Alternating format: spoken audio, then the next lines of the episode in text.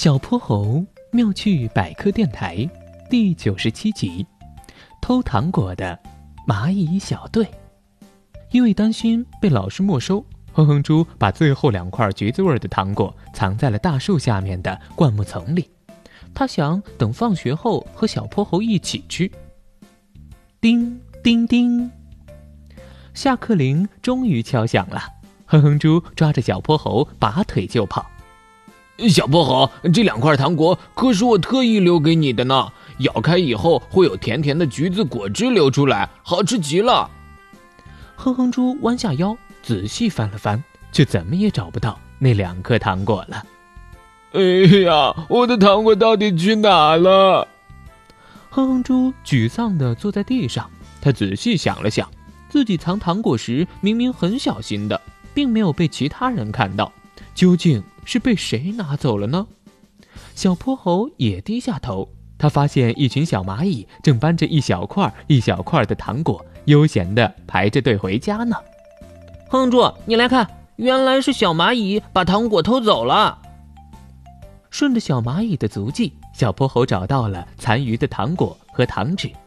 哇，这么多小蚂蚁！哼哼猪从没见过这么多小蚂蚁，他兴奋极了。可是他们为什么要排着队走呢？哼哼猪看着这些勤劳的小蚂蚁，好奇地问。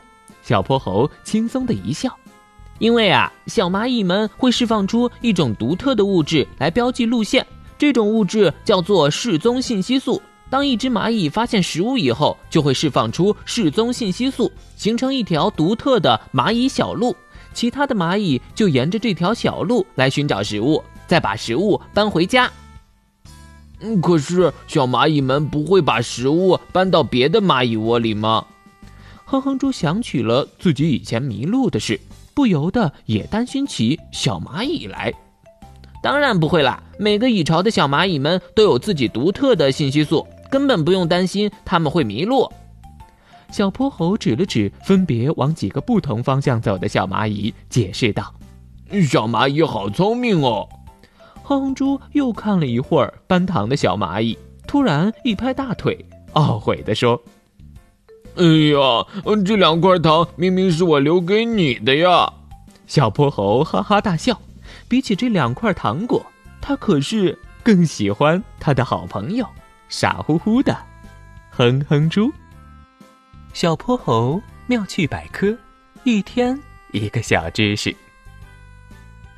如果你喜欢小泼猴，想和我成为好朋友，一定记得点击订阅哦。同时，非常欢迎大家在节目下方留言，把心中的大问题、小问题告诉小泼猴，我们会从中挑出好玩有趣的来做解答和分享。被挑中问题的小朋友还会有一件小礼物送给你哟。